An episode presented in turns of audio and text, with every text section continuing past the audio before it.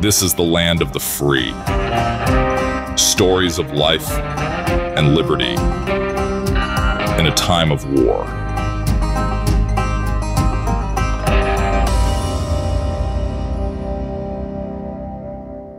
Hi, I'm Joe Lindsley, an American in Ukraine. This is our Land of the Free podcast with Ukrainska Pravda, Ukrainian Truth, and our team from Ukrainian Freedom News.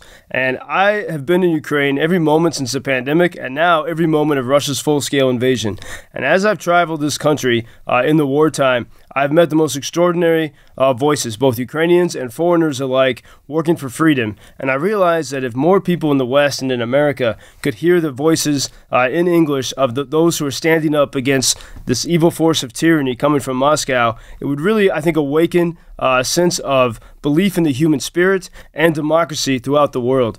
And so, this is our podcast, Land of the Free, UkrainianFreedomNews.com. You can support our work to help uh, guys at the front lines and Ukrainska Pravda, uh, legendary Ukrainian independent media. For our guest today, we have my great friend Taras Byk. Taras is a civil society guy. He was part of the Maidan Revolution in 2014. He's got great stories from those days uh, when Ukraine changed its destiny away from uh, Russian totalitarianism toward freedom. And Taras also, he's a, he's a political strategist. He's worked at the micro level uh, with fighting corruption uh, throughout Ukraine in different cities. He's with uh, the firm called Wooden Horse Strategies, and he has an NGO agency for recovery and development. And I think Taras also is, he's a great thinker uh, about uh, what it means, uh, what Ukrainian democracy means. But he's also got a very interesting project, which to some people sounds impossible, working on the collapse of the Russian Federation. And so here is my conversation in our podcast, Land of the Free, with great Ukrainian Taras Byk.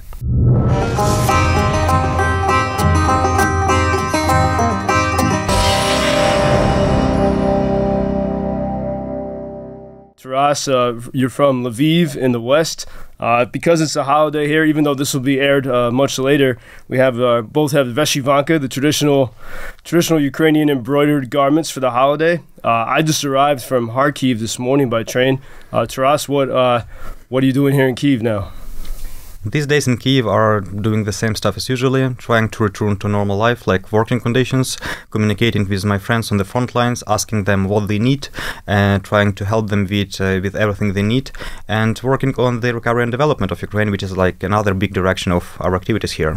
Well, as so as I see you today, I mean, the, I think I, it's hard to remember where I saw you last, and this is the nature of life in the war uh, in Ukraine. But you know, it's a huge country, the largest country in Europe, and you have everyone traveling to and fro uh, throughout the country. Sometimes at a gas station, I'll run into a gas station in Donbass. I'll run into people, you know, I haven't seen since Lviv or somewhere else, and it's a sign of how everyone is moving actively, uh, working for victory. So we, I remember we had was it last fall? We had that wartime road trip to Odessa and Mykolaiv.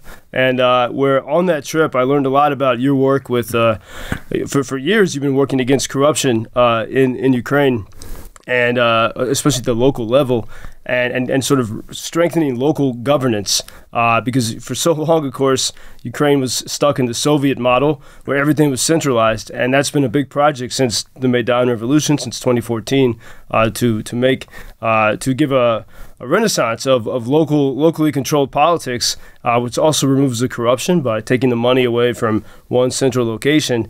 And as we you know as we start this this podcast, uh, you know a goal as as an American, I realize so many of the Americans who love freedom, uh, especially the people that have left California to go to Austin, Texas, uh, if they knew the real story of Ukraine, of how fiercely free it is, of how not only how people are working for victory now, but how for years uh, people have been working to to make government work for the people, uh, to make government of the people. Uh, I think I, I, know Americans would be inspired by this, and that's why we're, we're, we're, we're, doing this program. And I've brought so many Americans here to Ukraine, and when they talk with you and, and so many others, they're inspired. And so if we can share these brilliant Ukrainian voices uh, with America in particular uh, to show that this is the capital of freedom uh, here on this Independence Day. Uh, and so there's so much we, we can talk about. And as we you know we've been to you know whether talking in bars or on road trips, uh, always exchanging many stories. What uh, here it is August 24th today, Ukrainian Independence Day. You were in the Maidan, not far away from here, in Kiev, in 2014. What what is the story from your perspective of the Maidan revolution? Because uh, I think it gets that gets missed a lot in, in the in the stories. You know, we hear about Ukraine, of course, every single day. What happened in 2014, 2013, 2014 with the Maidan revolution? Uh, so first of all, thank you for everything you're doing for making voice of Ukrainians heard, especially in the United States of America. Uh, going back to 2013, I would say that this was basically beginning of the long-term revolution, which turned later into war, because to some extent it was a kind of anti anti-Russian event. Ukraine was on the crossroads, so we were deciding either we are going westwards to become a real European uh, NATO uh, country, or we are going to become another once for once again, uh, basically not to become but remain under slavery of Russia Russia. And this is basically this is the clash of civilizations. Um, we uh, then chose our path. Uh, towards Europe, going westwards. Uh, it costed us lives. Um, it was something really hard to imagine. Well, I mean, before the revolution of dignity, just imagine you are walking on, in the center of capital city of European country in the 21st century, and several months later you see uh, people shot dead there by by the, their own police, uh, which was obviously controlled not so much by, by Ukraine but mainly by Russia. But still, this is what what was happening. This was like first shock, and uh, then the revolution basically immediately turned into war because when Russia, uh, I'm sure about it. What I'm telling, this is Russia. It's not only Yanukovych regime time it was fully controlled by Moscow. When Russia failed to get rid of Maidan, to get rid of, of protesters on, on Maidan, then it started immediately war on the Crimea, on the Donbass, and that's how it involved in full-scale invasion, invasion in uh, 2019. So this is like a very long path and very long path to our freedom. But uh, for all those, this period, starting from 2013, uh, the Ukrainian people have demonstrated that freedom is much more important for us than anything else. And I think the entire world has seen us today. You know, I think of that the great uh, phrase in American uh, political history of "give me liberty or give me death," and that is that's you know it's true here, uh, and we see this in the most difficult sense. We, I want to talk about your personal experience in the Maidan, uh, but before that, and, and by the way, I mean Taras, you you work now. You have an NGO in the wartime uh, Agency for Recovery and Development. Uh, you've also worked as a political consultant, Wooden Horse Strategies uh, with many Americans and others, uh, and you've helped get uh, sort of this Maidan generation elected, especially at the local level. Uh, we can talk about that, but I want you know when so many Americans. Unfortunately, hear about Maidan. Uh, that you know, in, in the American imagination of freedom-loving Americans, uh, the Maidan Revolution was con- was created by one woman she was the mastermind in the in the U.S. State Department, Victoria Nuland. Uh, even uh, as I was on the train today, I was watching yet another clip from my old colleague Tucker Carlson, claiming that you know uh, Ms. Nuland uh, is you know was somehow uh, orchestrated this revolution. What is your response to that? That, that, that the Maidan, the Revolution of Dignity, uh, as it's called, was created by the State Department, specifically by Victoria Nuland? Um, I would just say that Victoria Nuland was. Um a guest who was warmly welcomed on Maidan, just like many other guests who were who were coming to support us. Uh, but uh, well, obviously, I mean. Uh, I, I, was there from the very beginning, uh, just like millions of other Ukrainians. Actually, on the day of when Maidan started, I was in Ivano-Frankivsk in Western Ukrainian city. How, how, old were you at this point? Uh, so it was 2013. I was uh, 20, 30 years old.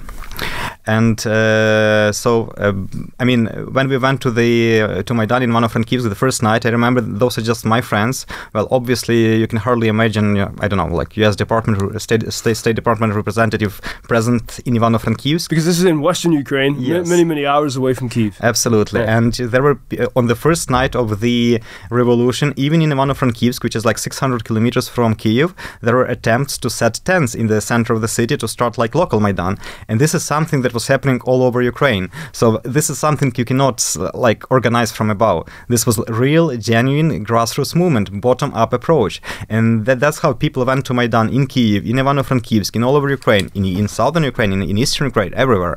And of course, Kiev ha- has become like center of the protest because people from all, all over all over Ukraine were coming to uh, to Maidan. And I mean, uh, this is something you cannot, even if you wanted, you cannot this organize logistically. This is uh, a million, million people coming to Maidan.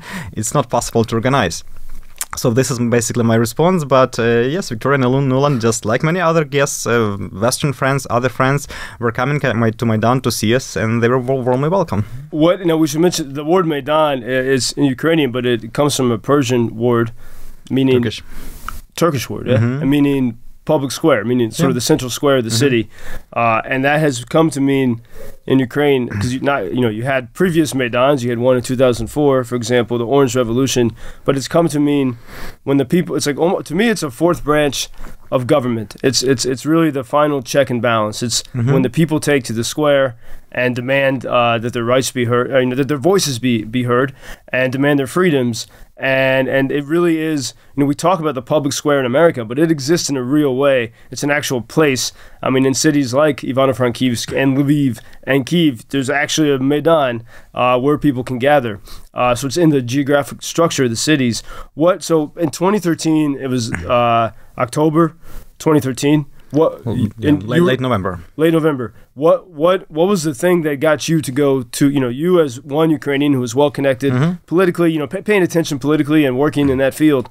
Uh, but what got you to say, I need to go to the Maidan tonight uh, in, in the city of Ivano-Frankivsk? The funny thing that everything started from uh, the decision by the cabinet of ministers of Ukraine to cancel like one of the bylaws. Basically, it was not a really important law. It was not some strategic document, but this bylaw was deciding if we are continuing negotiations on joining the association agreement with the European Union or not.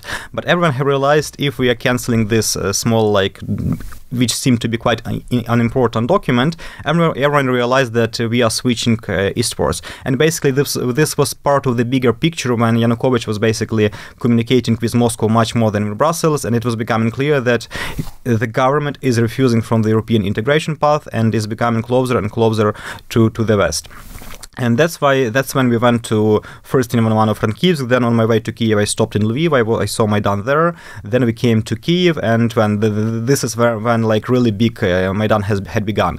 But still, first it was not in, uh, that big. I remember there were actually two Maidans in Lviv in in Kiev. So one was organized by civil society organizations, and another one by political parties. Because civil society would not accept any flags of political parties present on their Maidan. Political parties still wanted to demonstrate their um, like affiliation with the parties, and they, they were divided. One was on Maidan Square, and the other was one was on European Square. And where was Victoria Nuland's Maidan? And Victoria Nuland came came much later after after we basically united Maidans, and uh, the, this unity of Maidans came after uh, the night on uh, I think December first, uh, because well the Maidan was absolutely peaceful. Uh, yes, I mean some roads were blocked, but there were no uh, aggressive attacks, no, no no nothing I would say illegal. but on the night on uh, December 1st, as far, as far as I remember, there was this attack on students. It was absolutely brutal, absolutely, well, authoritarian style attack. This, so this was what happening. And this basically pushed for another wave of uh, people coming together. Uh, in, in, the next several days, we had so-called March of Millions, when just people from all over Ukraine, well, there are different calculations, but uh, many of them say that uh, up to 1 million were present on Maidan, on Maidan, not only on Maidan, but all around Kiev. And this was um, not only about refusal from European, European integration, this was a protest against uh, measures taken by the government when innocent students were beaten in the center of the capital city. So this is where many of uh, many people came, many people stayed, and this is when we started, you know, just building barricades on that night. Um, and well, more and more people were coming. We were setting tents and realized so this is much more about uh, foreign policy. It's about uh, not allowing Ukraine uh, to turn into an authoritarian state because this is something that would not be acceptable by us. And was this authoritarianism was it creeping in, or was it still sort of the same you'd had from the Soviet times, or did it seem like it was getting worse? For, for, you know, had there been a period of recovery since the 2004 Orange Revolution? Mm-hmm. Yes, absolutely. In 2004, we had really high expectations because, well, it was like actually it was second Maidan. The first was one was in 1991 when once again students started it as well as on on Maidan, um, and then in 2004 we had uh, another Maidan, and uh, after victory of this Maidan, when Yushchenko was uh, elected as president, well, everyone hoped that uh, democracy is here, it's done. But the problem is that everyone took it for granted. And you know, instead of uh, starting doing something themselves, uh, people had too much too, too, too much expectations from President Yushchenko, from government, and they said like, okay, now everything is ready, we have democracy, everything will be done. Uh, but obviously, it doesn't work this way because well, you have to work hard. Turns out you have to work hard to keep democracy, to keep uh, safety, to keep security, and uh, that's when that's how Yanukovych was uh, elected as president. And several years later, even though I mean I, I was shocked when Yanukovych was was elected because for me it was obvious uh, way to disaster, uh, which ultimately happened several several years later. So we had this you know um, attempt of uh, having freedom uh, for for several years, but uh, somehow we lost it, and we lost it actually in free and fair elections. That's those were free and fair elections which brought Yan- Yanukovych to, to power. So, and um, after the second, uh, third actually Maidan everyone realized okay that's uh, freedom is not given for granted. We have to do something to keep it. We have to work hard to fight corruption to work hard to uh, strengthen good governance and so on and so on. So this i would say two major differences between the orange revolution and the revolution of dignity. The, after the re- revolution of dignity the role of civil society the role of local self-governance was much stronger. People realized that they had to do something themselves to keep the freedom to keep the democracy.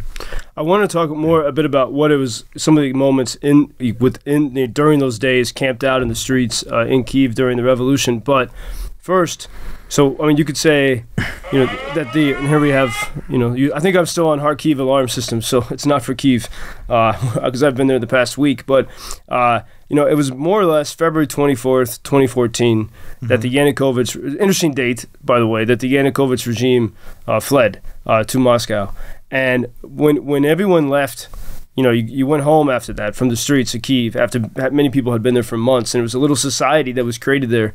What did did people just go home and rest, or did they did, did they go home with a new sense of okay, we need to do X, Y, and Z to make this revolution work? Uh, what, what were there any were there any mechanisms that helped keep that spirit alive?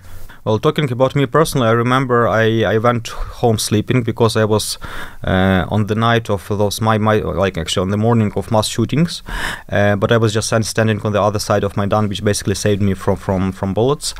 Uh, and uh, well, I mean, I was so emotionally and psychologically tired, and besides, well, physically because well, we were we were building barricades all night, we were breathing with all those uh, smoke ashes, so I came home just just all black because of the smoke.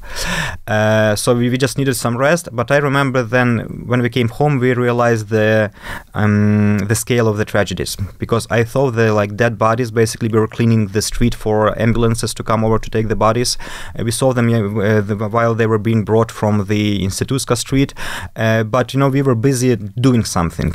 And then when we came home and we saw this uh, funerals of those people, and this is when I, I started basically crying because I realized how many people died when well fighting for this. Talking about like long-term prospects, it was still before the end of the revolution of dignity when people started gathering together thinking about what to do next. It was becoming quite clear that Yanukovych is going to lose Maidan, so the only question was was how he is losing the Maidan, and uh, then there were groups of people coming together uh, one of them, the most uh, famous of them was a so-called reanimation package of reforms. So basically, a group of civil society activists who were coming together to think about uh, what state policies have to be next, and so on and so on.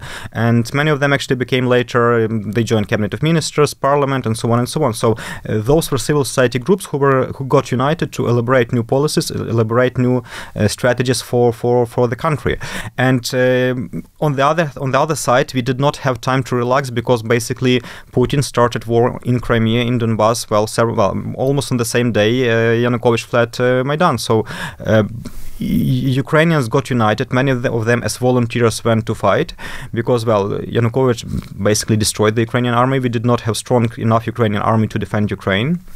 That's why we lost Crimea and Donbass so easily. But there were still uh, thousands of uh, Ukrainian men volunteering to go to fight, and they, actually they played a role that uh, Russia did not go any farther back in 2014.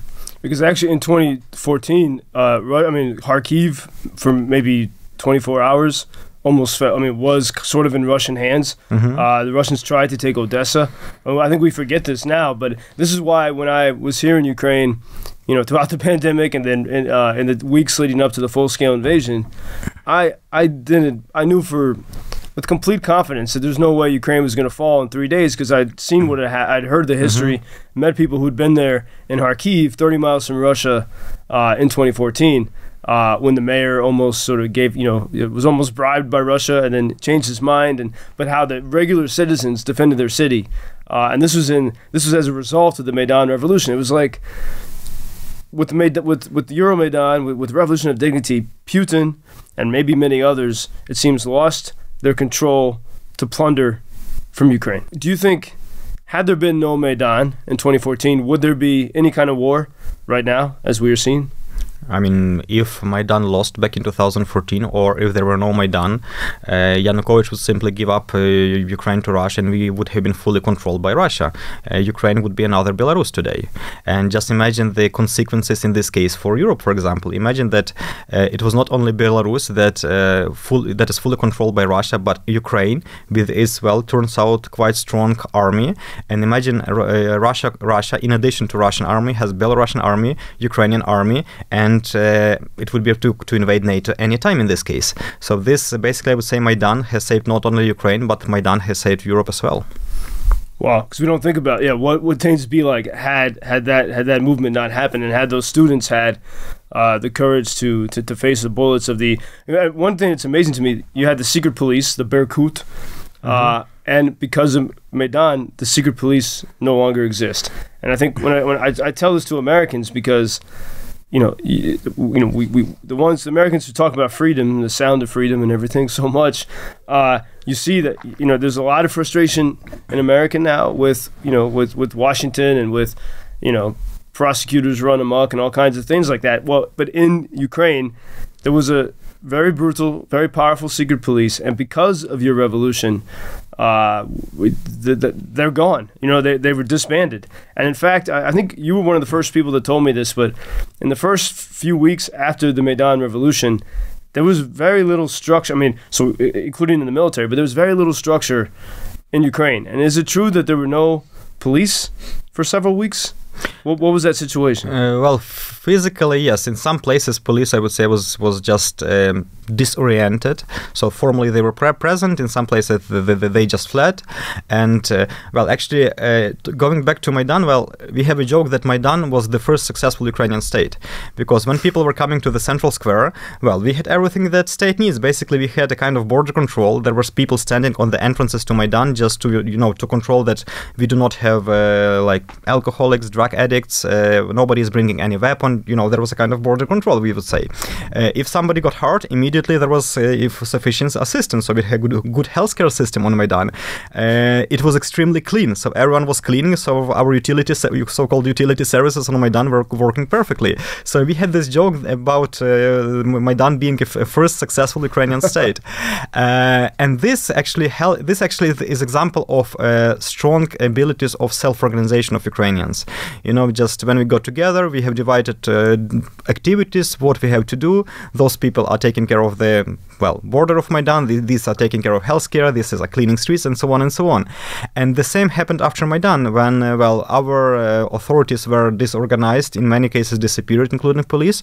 Quite often, those those were people because well obviously there were some um, let's say criminal people who were trying to use the situation. They were basically entering uh, police headquarters to, to, to, to set on fire all the documents which they were afraid of. And that's why many people who were basically um, standing on Maidan they took care of those administrative premises police premises to take control until like no- normal police until normal authorities return to power. So this is what happening what was happening actually. When we look at say protest movements in, in France and in the United States and I think they tend to get very chaotic. There's a lot of things burnt down, uh, and it can be quite dangerous. What, where, where does this self? I've seen this self-organizing ability in the wartime, especially those first weeks of the full-scale invasion. Is this some? Is this embedded in Ukrainian DNA? Is it because you had to find ways to survive through centuries of totalitarianism? What? Where does this self-organizing ability or skill come from? How, how was it developed? Good question. I think it comes back from 13th century when we 13th had, century. when we had first invasion in Kievan Rus by uh, Mon- Mongolian Tatars from the east, and surprise, surprise, until today we have more invasions from the east. Uh, so Ukrainians had to fight for their freedom for centuries uh, with different enemies, enemies from uh, from different uh, well from west, from south, from from east. But of course, uh, well, the, the, the from east we have until today. Um, I think this is this legacy is connected to this uh, Mongolian Tatar horde that existed in the 13th century. That is, I see, a direct line and direct attempts basically to exterminate um, our people. Um, you, you should remember about history of Cossacks, Ukrainian freedom-loving people who were just going to steppes, you know, to to to defend themselves. Uh, we, we remember history's tragedies of uh, Holodomor, the um, genocide organized by the Soviet Union in the 20th centuries, where basically it tried to kill the the mainly uh, uh, people in villages who were at that time the basis of the Ukrainian nation. So it's for, for centuries we had this uh, story of survival, of fighting for freedom, and which basically helped us today. And uh, well, today we realize that uh, if we give up, we'll be exterminated. It's that simple. Is it fair to, if we give up, we'll be exterminated? That's the thing to remember. And is it, is this a fair characterization? The you know you you, hear, you have the term Dyke Pole, the wild fields, and the Cossacks and everyone sort of in these wild fields and in the wild mountains uh, were people who they never wanted to be controlled. There was, I mean, there wasn't sort of you know you had empires from the east and the west trying to control these lands, trying to subdue them, uh, but there were people who wanted to sort of you know, uh, and I don't, there's a tradition you could say like the Nestor Makhno, the Ukrainian anarchist, so-called, but I don't know if it was quite anarchy. It was like it was families and communities uh, sort of living in freedom together. And you know, I studied a lot of political and constitutional theory under some of the most brilliant political theorists in the world, and not until I came here to Ukraine had I ever heard that there was a constitution well before our American Constitution, 1711. Philip Orlik. Orlik, uh, Kozak Constitution, uh, codified in uh, what is now Zaporizhia, I think, or around Nikopol. Uh, and so they were they weren't just wild pe- people running around in the fields. They actually were creating structures to try to protect that freedom. Uh, but we, we know so little of, of that legacy. Why do you think we don't even? Why do you think no one pays attention to that? Was that Constitution a big deal in 1711? It had separation of powers, uh, uh, and, and when, when the time when no one else did. And we, you know, I would always say that oh, the founding fathers of America were the first in modern times to create such a document. Uh, wh- what happened with that Constitution when that experiment of the Cossacks? I, I- I would just look at uh, on this picture more, much broader. Why why the West doesn't know about this constitution and other attempts of Ukrainians to establish democracy? It's very simple because you have never had Ukrainian studies.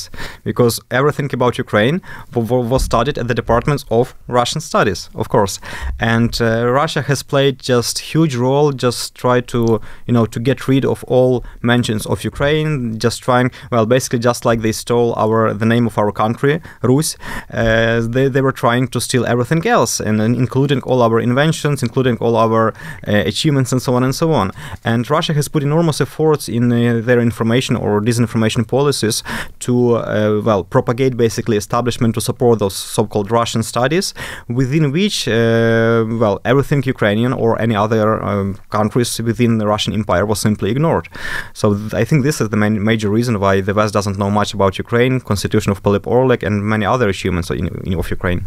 Well, I, I can. I mean, there are other. So, I, as an Irish American with you know deep connections to my family homeland in the west coast of Ireland, where they fought for freedom for centuries, and whenever I go back uh, to to those lands, you know, I, I, I can see the monuments. I recall the history where for 300 years, uh, the British, you know, forbade us from speaking our language, practicing our religion and our culture. Uh, they tried to erase it all. Uh, and you know, in Ireland, everyone speaks English uh, you know, people speak Irish maybe, you know, academically or, you know, very minimally, unkupofokla, two words of Irish maybe. And, uh, but here in Ukraine, it's amazing what you've pulled off. I mean, you've kept, despite all odds, uh, kept the language alive. And of course, now it's been reawakened. Ru- Russia has actually reawakened, uh, in, in, especially in Russian speaking cities like Odessa and Kharkiv, uh, because of the regular attacks from Moscow. Uh, people are more fiercely speaking Ukrainian. Uh, and so I think Ukrainian identity probably now is stronger uh, than it's ever been.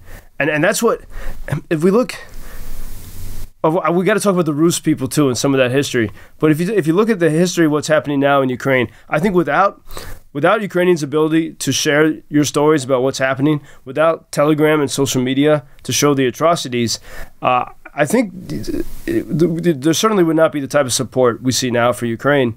And it makes me realize that how easy genocides have been throughout human history because mm-hmm. you could just lie if you, if you were in power you could you could lie about what was happening you could cover it up and erase it and then if you kill all the people and you kill their language then there's no way to ever know what happened and it seems like that was that was the method for centuries. Uh, but now, and you know, I think even as we look at the, the leaders in the West, everyone was so quiet the first few days of the big invasion. And I thought, you know, we we in America, you know, people think that the White House and all that was very supportive of Ukraine, but I think a lot of people were just kind of hoping the problem would go away. Uh, you know, Russia would roll over Ukraine, and we wouldn't have to deal with this. And and it's this Ukrainian. Um, this this resistance of saying because if, if you lose we will be exterminated uh, and and and if that's your mentality then you'll do everything you can uh, to fight uh, is the uh, we talk about the Rus the Rus people because if I, if I look at the story of, of Russia uh, and in some ways like I don't I don't like to go too deep into the history on this because the main history is what Russia's doing today and it's evil and it's bad uh, if we go back to history, I, I, like to go back to Maidan, uh, and I want to do that before we finish uh, a little bit more. But it's interesting to look at. So the Rus people came from what is now Stockholm, Sweden, right? The Sweden area. Rus means the rowers, uh, and in fact, in the Finnish language, they call Sweden Ruotsi. So they preserved uh, the name Rus. Uh, and as that was the homeland of the Rus people, they sailed down to what is now Kiev. So as you walk the city, on the sewers, you have this, the Vikings, uh, mm-hmm. three brothers and a sister. Mm-hmm. Kyi was one of the brothers, right? Yeah. From which you get Key. Kiev. And mm-hmm. uh, so these are the Rus people. They came down, created uh, this great civilization in Kiev. And then there was sort of a jealous brother or prince that fled and went to Moscow. Uh, it's kind of Shakespearean, and uh, and then he made an alliance with the Mongols. And Moscow was not even created till 200 years after Saint Sophia was built here the great Gold Dome Cathedral in Kiev. And ever since then, it, it seems like it has been a story of Moscow trying to control Kiev. Is that a fair characterization? This was basically the essence of Moscow. Since its appeared, Moscow was basically empire. Uh, expansion was its only policy, uh, going eastwards, going westwards, organizing wars, and so on and so on. I mean, uh, okay, this was like a problem for many Western countries, which which were empires, but looks like they have um, refused from it long time ago, and they have switched to normal normal civilized life. And I think they are paying, you know, just uh, enough for, for, for their past mistakes. Instead. Um, uh, the Russian Empire has refused to recognize its past mistakes. On the contrary, it still continues its imperialistic policies now towards Ukraine. And this is the same expansion, the same genocidal wars uh, which is happening today, which Russia has conducted for centuries against Ukraine and many other nations. Not only actually uh, which are uh, beyond Russia now, but uh, those con- those nations which are within Russia now, because well, basically there, there are many nations which have been colonized, which have been to a large extent exterminated. And even in this war, that you know that in percentage, they uh, Russia is sending much more representatives of indigenous people from from its territory than ethnic Russians. So this is yet another way for Russia to get rid of its indigenous people, so that uh, Russia can control uh, much easier those those um, those regions. So uh, yes, I agree with you. This is uh, the nature, the essence of the Moscow Empire to expand, to uh, get control over more and more territories. And uh, I think if after this war Russia remains within its current territories, within its current borders, sooner or later, like whatever happens in Russia, sooner or later we will see yet another attempt to organize aggression against its neighbors which uh, brings up the uh, the not very small project that you uh, are working on. Uh, the I should say, the Taras. Uh, Taras Byk, uh, you you you because you were saying maybe more than a year ago we were talking about this that you were working on the project of the breakup of the Russian Federation. We call it decolonization and restructuring of the Russian Federation. Decol- decolonization and restructuring of the Russian Federation, aka the breakup. But yeah, that's exactly that, that's exactly the idea. When when when I first heard it, it sounded impossible to me. Uh, you were traveling around, meeting with people around Europe uh, and in and the U.S. uh, to work on this, and and you acknowledge that it was extremely difficult and it would take a long a lot of time. Uh, you work with some dissidents within Russia very quietly. Uh, and I think a lot of people, well, when I would mention this to people, they would laugh at it, say, "Oh, that's ridiculous," especially people in Washington. Uh, I think there's, uh, as Henry Kissinger wrote in the Spectator in December 2022, the world needs Russia in the balance of the global mm-hmm. equilibrium. Sort of this unimaginative and perhaps fearful uh, worldview, and you, uh, but you you you've been plotting away at this uh, this project, um, making alliances, and then when there was that, and I I can only call it a circus. We don't really know what was going on uh, with the Prigozhin Wagner rebellion in Moscow. And by the way, we're talking just a few hours after it seems that Prigozhin went down in a plane crash in Russia. Uh, by the time this airs, I'm sure the story, you know, be many more details. I don't trust anything that comes out of, of Russia, but when whatever happened with that Wagner rebellion, even if it was some kind of Kremlin orchestration, it showed profound weakness within Russia. Mm-hmm. And I and no one has uh, since that time. Whenever I've mentioned your project of the decolonization and restructuring of the Russian Federation, no one has laughed. I think people still might be afraid of that idea, but people mm-hmm. see the possibility. What what what is the current status of this this mission, and why why is it necessary again to, you know, is this necessary for Ukrainian victory, for victory of freedom? To break up Russia? Not only for Ukrainian victory. So, uh, yes, I have joined this project back in uh, May 2022 uh, when I realized that there are some people, uh, mainly Russian citizens, who, because of their position, had to flee their country. Most of them live in Europe now. And they represent both indigenous people as well as just simply ethnic Russians who, who are from different regions of Russia. And they talk openly about independence of their regions because they do not want to be part of this uh, evil empire. They want to have um, opportunities opportunity to develop them, themselves within independent states. And uh, yeah, this is a group of people uh, called uh, Free Nations of Post Russia Forum. so we have had already seven seven forum all over um, Europe. the fifth one was actually in the European Parliament, so on discussing it on quite high level. Um, then we had in the United States and just recently in Japan, Tokyo. Uh, and actually, the uh, Ministry of Foreign Affairs has uh, reacted to this the latest forum because it was held in the premises of the Parliament of Japan, and uh, the Ministry of Foreign Affairs of Russia had to react formally, you know, with, with strong protest uh, against Japan, which is which is actually great. And so the idea behind this forum is to demonstrate that there are Russian citizens who openly talk about sovereignty of their regions. It's not Ukrainians, it's not Americans who are talking about collapse of Russia, but real Russian citizens who are talking about uh, they want to decolonize, they want to, to be independent from from Moscow. Uh, then another important point is uh, that this should be a win-win scenario. Because yes like many many of us want to just would like to russia to disappear after everything russia has done to ukraine but well we cannot just make 140 million people disappear. It's not realistic. And we will have to do something with them so sooner or later. And uh, the only in my opinion the only way to secure a good solution is to find win-win situation. And this actually decolonization disintegration of the russian empire is the best uh, way to find the solution. Because um, first it will be beneficial for ukraine for obvious reasons. Uh, second it will be beneficial for the west because uh, russia will cease its existence as um, global threat global security threat. And what what is important third it's it's it will be beneficial for people living now on the russian territories because instead of paying you know huge taxes, huge money to sustain corrupt Putin's regime. Instead of supporting uh, his imperialistic wars, they will be able to preserve all those money within their independent states for their own development, and including by engaging with direct trade with the West. Of course, it will not happen overnight, but uh, this is something that is possible in long long term uh, prospect. And so, finally, we are trying with these forums to uh, to convince West not to repeat mistakes of the past. When uh, we remember that, uh, well, including American leaders were coming in 1990 and saying, well, trying to, to they were calling it uh, Ukrainians not to go into suicidal nationalism. That was uh, George H.W. Bush. With whom I had dinner a few times. Mm-hmm. I wish I had asked these questions.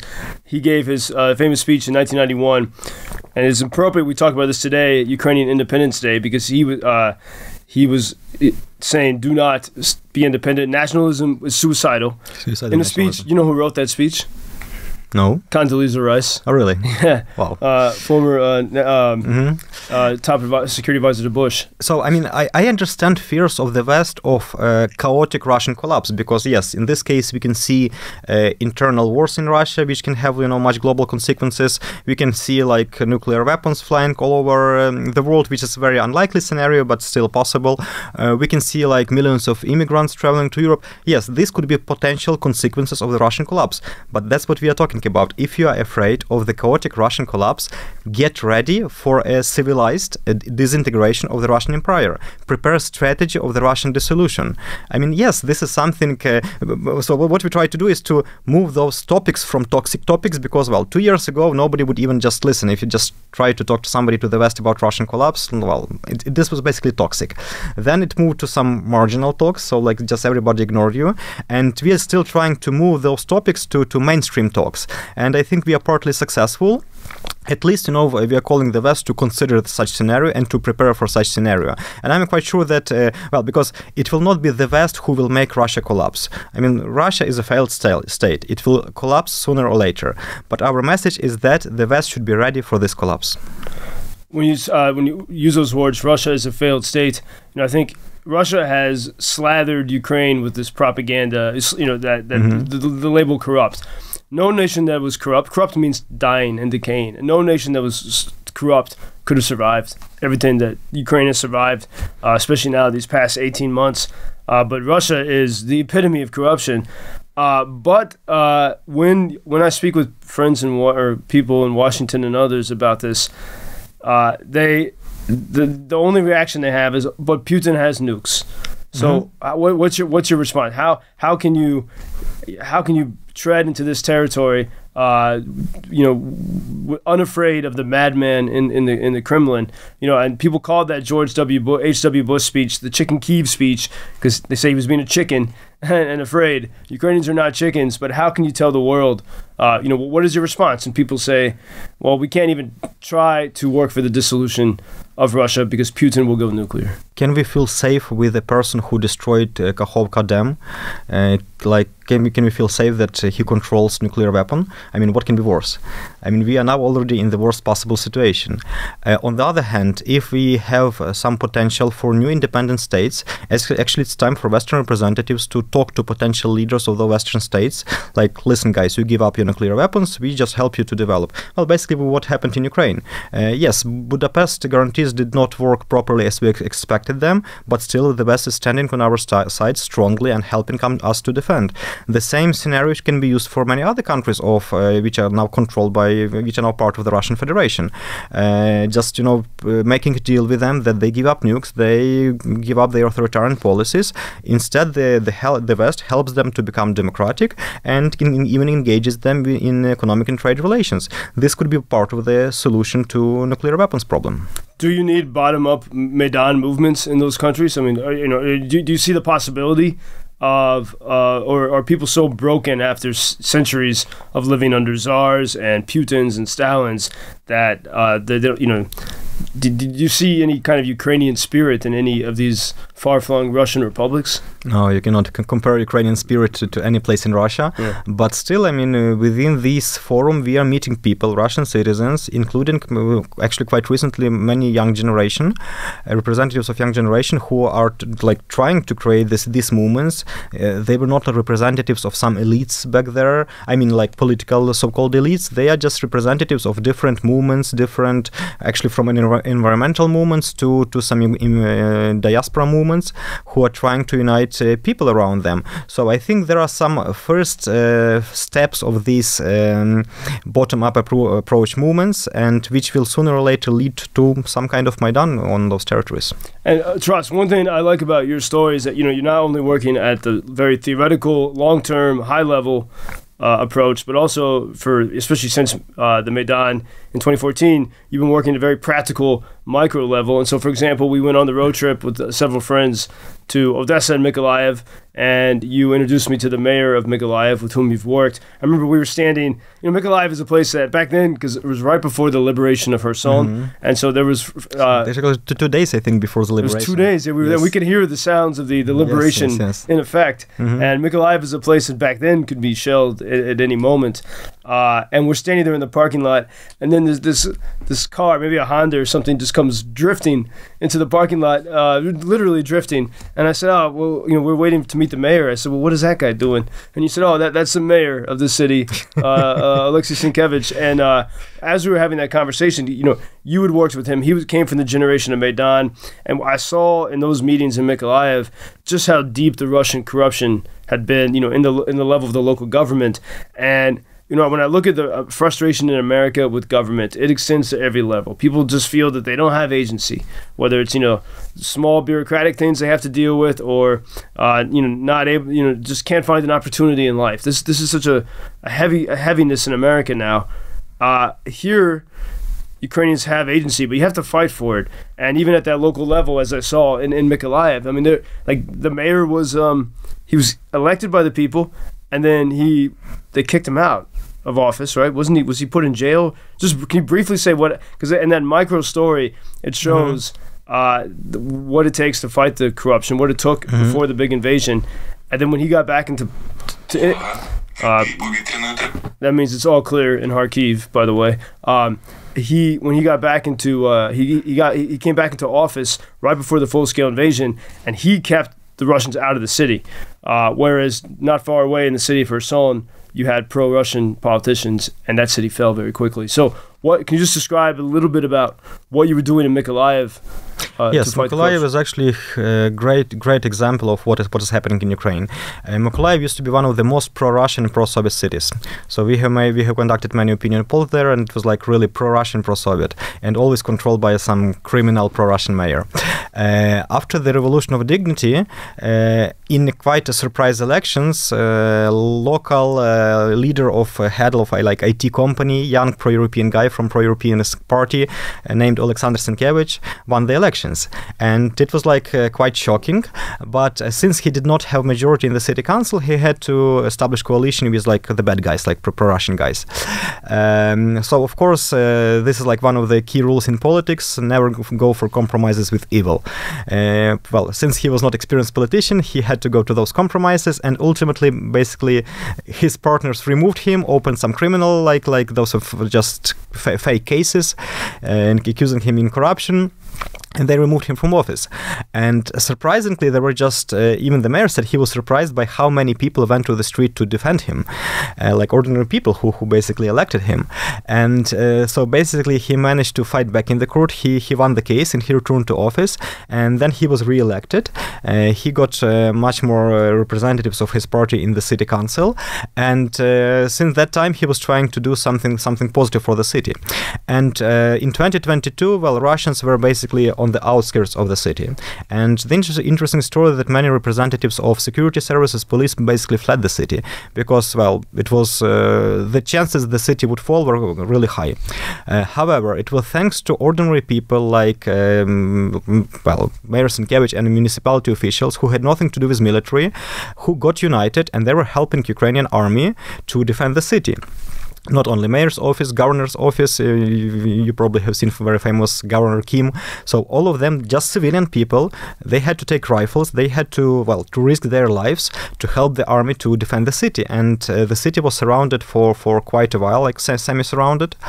Uh, however, uh, they managed to fight back, but still uh, the city has paid a really huge price because Russian artillery was standing for eight months quite closely to Mykolaiv, and the city was under constant bombardment. And so uh, even uh, before the liberation of the Kherson region, so even even when the city was under bombardment, we started working with the city already. And uh, at that point, Kingdom of Denmark has decided to take under auspices recovery of Mykolaiv. And I remember at one of the first meetings, there was a very good message from the mayor who said at the meeting with the ambassador of Denmark, he said like, listen, we do not need money. The less money I have coming, you know, for in my city, the less seduction from my officials, the better for me. We need projects and we, we need their results. So we started working in this area and we managed to organize many projects on restoring water supply system, on providing construction materials. Um, he heating system, electricity, and so on and so on. And uh, this has become a really successful cooperation. Uh, so uh, basically, on the example of Mykolaiv, we can demonstrate two cases. First, how successful decentralization or reform was, because since 2014, after decentralization reform had been implemented, the trust towards local governance was growing like immensely, and I think this has played huge role because uh, local local self governance was becoming when when the Russians invaded local self-governance in Ukraine were becoming one of those, you know, centers uniting citizens to defend their communities, to defend their cities, and so this, this I see this as a direct result of the decentralization reform, because uh, the mayors, if they wanted to be re-elected, instead of stealing money, they had to invest in their city, so that citizens see that cities uh, is improving and they are re-elected. That's that's how it works in democracy. And uh, second case, yes, it's about local patriotism. You know, uh, people were ordinary people, civilians, were becoming uh, so patriotic of their uh, cities that they were just joining uh, different army formation and uh, defending their cities. And finally, third, it's about uh, recovery process. We need to secure as transparent, as integral recovery process as possible. And Mykolaiv example is actually one of those examples which has already been successful. And Mykolaiv, I mean, it's a it's an important city because it's a, it's a shipbuilding capital. Uh, I think that's why used, used to be. It used to be. Maybe, maybe there's potential there for for, for yes. recovery. Mm-hmm. But if you think about this decentralization, uh, this is, I think, what what Moscow and, and, and others were, were opposing because you can't control things as much, uh, you can't plunder as much when it's in the hands of the local people, mm-hmm. and it's that very decentralization that actually also made it uh, not only more difficult to plunder, but impossible to take the city, right? Because it, so you had all these years of fighting corruption, which had actually prepared everyone mm-hmm. to actually have to physically, literally fight uh, to protect the city. Uh, and I think that's you know that that's that's the story I think of of, of post Maidan Ukraine and and of this full scale invasion by Russia. And I would say that quite symbolically, the very famous Russian military ship Moscow was built actually in Mykolaiv. And quite symbolically, that today, well, basically, Mykolaiv citizens has have shown the Russians the way to go, well, just following the famous Russian military ship. Can we can, we, can you say in, in Ukrainian the the the, the phrase of uh, uh, well, it actually comes from Snake Island, but uh, the Russian Yeah. ship, uh, you know, go. Uh, I don't think it's Yeah. proper. to But, say that. uh, we, we, it will we, be cut anyway. uh, Русский военный корабль. Thank you. Yeah, yeah. It's Independence Day. I think it's okay. Yeah, and you see that as I'm driving around Ukraine. I love to see that on Yeah. people's cars. Mhm. We'll put in the description what it means in English. Um, but uh, well, Taras, great. And uh, last question I want to ask is, uh, what uh, in these 18 months of full-scale invasion, what was what was the most difficult moment or day or moment, as you, however you want to define it, but the most difficult moment for you? Um, I th- I would say that uh, there was even though you know I it was clear for me the war is coming. Uh, Ten days before the war, I just took my family out to Western Ukraine, and then after first missiles landed in, in Western Ukraine, I just sent them to Poland.